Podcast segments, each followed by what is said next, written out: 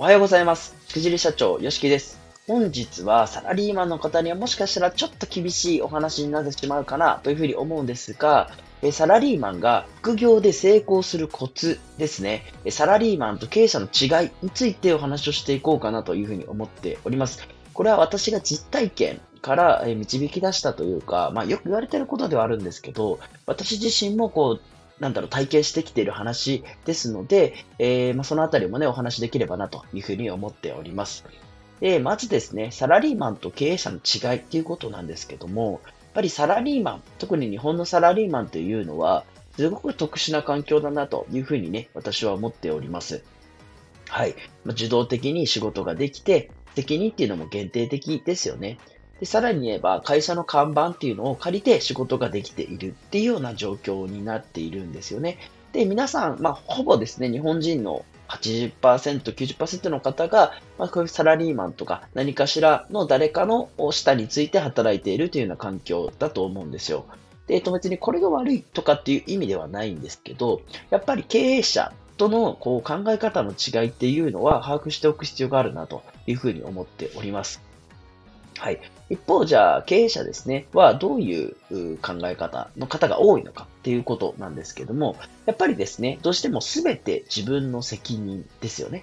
で、自分のリスクで達成させていく、仕事を成功させていく、ビジネスしていくっていうことじゃないですか。で、えっと、さらにですね、ゼロからのスタートっていうのを切ってる方が多いですよね。まあ、もちろん、なんだろうな、えー、大会社で歴代的にこう部長になったとか、社長になったっていう方ももちろんいるんですけど、基本的にはやっぱゼロからのスタートでこう立ち上げていってっていうことですよね。はい。で、は人間力とか稼ぐ力っていうのがどうしても必要になってくるんですよ、経営者っていうのは。なので、結構サラリーマンと経営者っていうのは考え方の相違っていうのがよくあります。サラリーマンから見た景色、経営者から見た景色、これどっちが正しいっていうことではないんですけども、それぞれの景色が違うので、考え方も違ってくるよね、ということなんですね。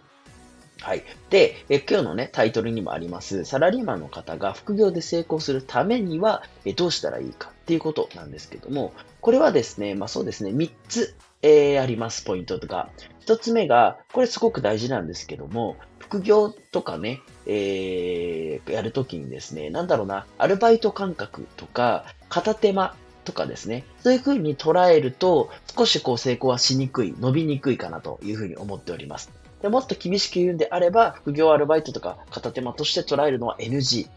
ですね。やっぱ成功しないよというようなことが一つ目の頭に入れといてほしいポイントになります。はい。二つ目ですね。これ自分の責任で自分で動くっていうことですね。これをしていくことが必要かなというふうに思います。えー、これ自分の責任っていうのはもちろんね、えー、皆さん、えー、責任の中で生活してると思いますし、会社として働いてると思うので問題ないと思うんですけど、自分で動くっていうところですね。ここすごく頭に入れておいてほしいなというふうに思うんですよ。例えば仕事をもらってやるっていう感覚の人って、副業の方で見ててもすごく多いんですよね。じゃなくて自分で仕事を取りに行くとか、次何したらいいかとか、プラスアルファで考えていく。そういうことがすごく副業で成功するには必要かなというふうに思います。はい。で最後3つ目ですね。これはですね、仕事として捉えるっていうことですね。つまりですね、副業をやりましょう。ね、えー、なんだろう、二つ目の収入源を作りましょうっていうふうにね、言われてますけど、副業を副業として捉えている限りは、やっぱなかなか難しいよね。逃げ道作っちゃうよね。えー、なかなかこう、モチベーションが上がらないよね。ね、っていうことになってしまうので、きちんと仕事として捉えることですね。これがすごく大事になってくるかなというふうに思うんですね。はい。で私の話になりますけども、やっぱり私もですね、サラリーマン気質だったというか、そういう考えでしかなかったんですよ。もちろん誰に教わったってわけでもないじゃないですか。当然といえば当然だと思いますけども、やっぱですね、こう、スタートアップの時とかも従業員マインドでやっていましたよね。やっぱその結果、やっぱいい方向に進むわけがないじゃないですか。スタートアップメンバーなんてね、ほんと少人数で全員で力をしてやっていくぞって中に従業員マインドの人間が一人でもいるんであれば、それはやっぱり、ね、急上昇はしないですよね。うん。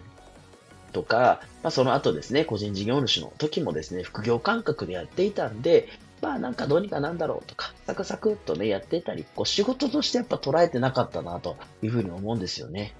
これだとね、成功しないですよ。うん。なので、やっぱきちんと仕事して捉えて、えー、片手まではやらないと、しっかりやっていくんだっていうようなね、ことが必要だなということですね。で、その後少しずつこういろんな教材だとか、え自己啓発とかね、あいろんな方のお話聞いたりしていて、少しずつ、少しずつ経営者っていうのがどんなものか、経営者マインドって言われてるものがどんなものかっていうのが分かってきました。でもちろん今でも全て分かっているっていうことは全くありませんけども、知る知ることによってやり方とか行動が変わっていたんですよね。うん、でもちろん失敗もたくさんしましたし、間違いも犯しましたけども、それでもやっぱ成長できていた。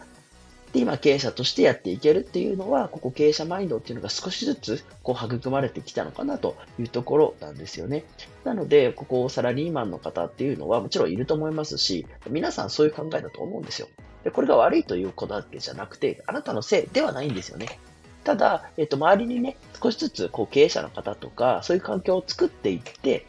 経営者マインドっていうのを身につけていくっていうことがすごい大事だなというふうに思っておりますので、ぜひですね、やってみてください。はい。具体的には、まずは自分の力だけで稼いでみるっていうのがね、大事かなというふうに思います。何でもいいです。副業ね、ブログでも YouTube でも SNS でも、いろいろあるじゃないですか。